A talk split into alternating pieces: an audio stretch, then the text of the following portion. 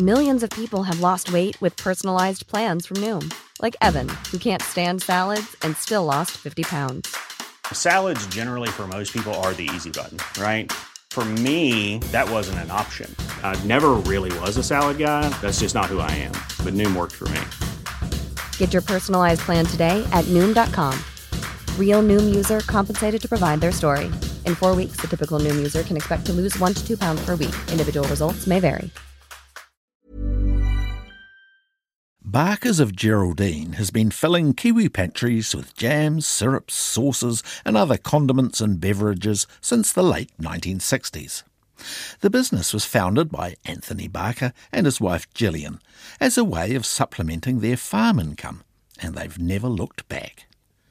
Inspired by his father's passion for innovation, their son Michael became general manager in the 1980s, and, with the future in mind, a new factory was built. Barker's continues to grow to this day, but Michael's taken a step back. Cosmo Kentish Barnes caught up with them at the Geraldine Museum, where a permanent exhibition celebrates the iconic family business. Well, we've got some of the early gear that um, we used in the in the in the winemaking process back in the 1970s, and, and we've got a, a full size replica of my father stirring a copper, an old laundry copper, full of elderberries, heated with his own diesel burner with a, with a, with a vacuum cleaner um, Venturi uh, blast system, and so he he was very inventive by nature, and he struck upon the idea of making fruit wines. He, he knew he could make all the equipment himself, and he could uh, he, he, knew how to make wine because he'd been making wine since he was a boy, uh, and uh, so that that's how Barker's Wines was born. And at the time, uh, he and Gillian were sheep farming. They were sheep farming in Pleasant Valley. And of course, the interesting thing is that 54 years later, the business is still located on the old family farm in Pleasant Valley, which is eight kilometres from Geraldine, where mum and dad started off as, as farmers and then fruit winemakers. Mm. We will be heading to the factory soon, but um, explain what other things we can see here. Well, here you can see a wide range of the early fruit wines, which were made largely from elderberry and also strawberry and gooseberry and blackberry and raspberry and apricot, and uh, the Mountain Thunder, which was our mulled wine, which was developed many years ago, and our liqueurs, creme de cassis, creme de framboise. All of these products were deleted around about the turn of the century after 31 years of manufacture. Also, here we can see the specialty preserve range, which was also deleted, um, which was called Anthony Barker's Preserves, which you used to buy in specialty stores throughout the country in the in the 1990s. Uh, a lot of work went into that range, but when we launched into supermarkets around the turn of the century, uh, only 24 years ago, I might add, we, we really got moved most of the range into supermarkets and out of specialty stores, and that's when Barker's the the, the wide range of Barker's mm. products really kicked off. But in the early days, Michael says the sweetest rewards came from another revenue stream. The real success was as a visitor attraction because everyone that came got offered numerous tipples of an ever expanding variety of very extremely interesting wines and liqueurs and aperitifs. And, and they got given a guided tour around the very interesting engineering uh, structures and, and, vessels and contraptions. it, it, was the biggest, most significant tourist attraction in South Canterbury at its time. Mm. And 20,000 visitors a year used to come. And it was as a tourism attraction that we really survived because that's why people bought the wine. Yes. And that would have put the Barker's name on the map. Yes, and uh, it certainly got us started and gave us a launching pad for when we launched our black currant syrup and the jams and the chutneys and all the products you see in the supermarkets today. Mm. Going back to the farming days, the interest your dad had in fruit started with foraging, I guess, foraging for berries locally. Elderberries growing in the riverbed right next to us were, were the first port of call every year. We as kids used to have to go and pick elderberries. And then during the rest of the year, we used to have to show all the people, all the guests around the, the winery and give them tastes. And uh, so it was a real cottage industry, but it was based on foraging free fruit. We also got wild blackberries. And also, we bought regional fruits uh, from Waimate, which at the time was a significant fruit growing region, and other areas of Canterbury, um, particularly black currants when they were first put in in large areas in the 70s and 80s. Mm. How did you get involved with, with the business? From the age of about 13 or 14, we were serving in the shop and helping out. But uh, I went off to Lincoln and did a horticultural science degree and hoping to go overseas and do a winemaking degree and enology degree. But when I got back from Lincoln, I never really left because there was a need for me to help. And I spent 10 years totally head down engrossed in trying to build a business uh, which was very fragile in those days. It was a lot of fun. Mm. So you were working very closely with your parents? Dad and I worked together every day. And uh, all the staff were, were treated to morning tea, lunch, and afternoon tea in the house, in the big farm kitchen. Uh, we'd seat up to 30 people in there, and that's how, for the first 20 or 30 years, that's how the business evolved with that very close intimacy between all levels of the business. Mm-hmm. And it was very hard to know who was actually in charge back in those days. Several years ago, Barkers of Geraldine found themselves in a jam that was not of their making. We had a large shareholder that had invested in the business um, to help us through one of our growth stages. Uh, and they wanted to pull their money out and do other things with it, so we were caught in a bit of a bind. So we had to look around for a major investor to invest. And our search became worldwide, and we were very lucky to secure the what is actually the world's largest premium manufacturer of premium jam called Bonne Maman uh, French for grandmother. So we uh, hooked up with this company and uh, they invested in us, and it's been just tremendous because of the uh, technology transfer and international connectivity in, mm. all, in all respects. Were you a bit concerned that they might want to move the factory away from Geraldine?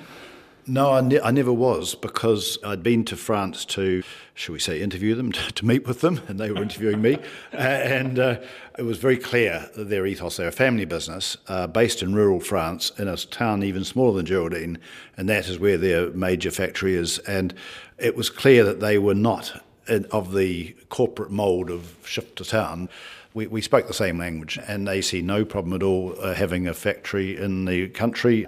In fact, they see it as a benefit. Is Barker's the biggest employer in uh, Geraldine?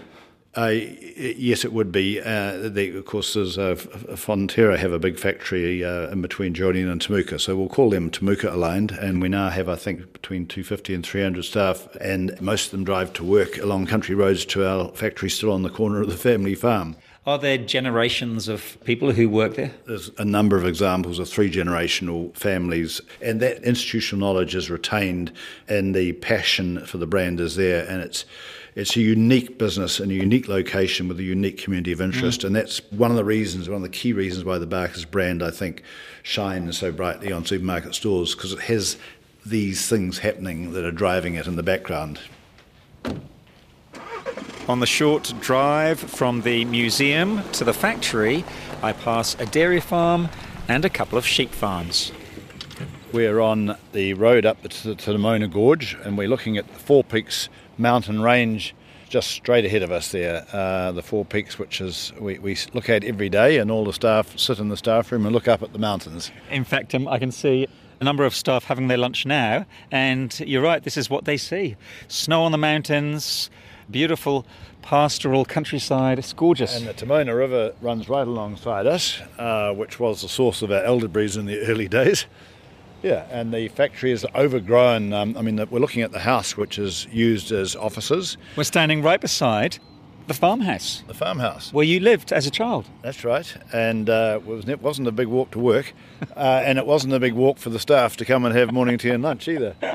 And then we uh, we built a, uh, a, Skyline garage, which is still the reception, and and that and then was another building which was built as a warehouse when our woolshed burnt down, and it's up on piles, and that's now an office too. So this isn't glossy Auckland uh, glassy buildings. This is a rural country HQ. Uh, Are you still living on the farm? No, I live a few miles up the road. I think they call them kilometres these days. What's happened to the to the land? We've only got 30 acres left here now, which gives us room to irrigate our wastewater from the factory and to have room for expansion.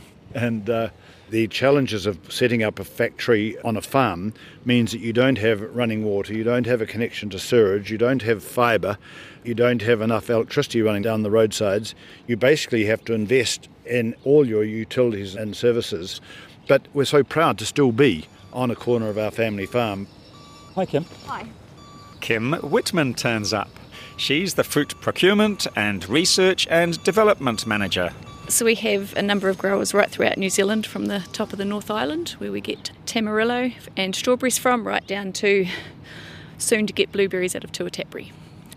We have five production lines. We can process fruit in many different ways and it means that we can have that innovative outcome for the consumer. Mm. So how many products do you produce here? About 800 different finished goods. That must be quite challenging. It is. From a processing point of view? Yep, from around uh, 1,100 different raw materials. So, in product development, it's the biggest pantry you can ever think of for making new recipes. And it's not just for uh, supermarkets and consumers?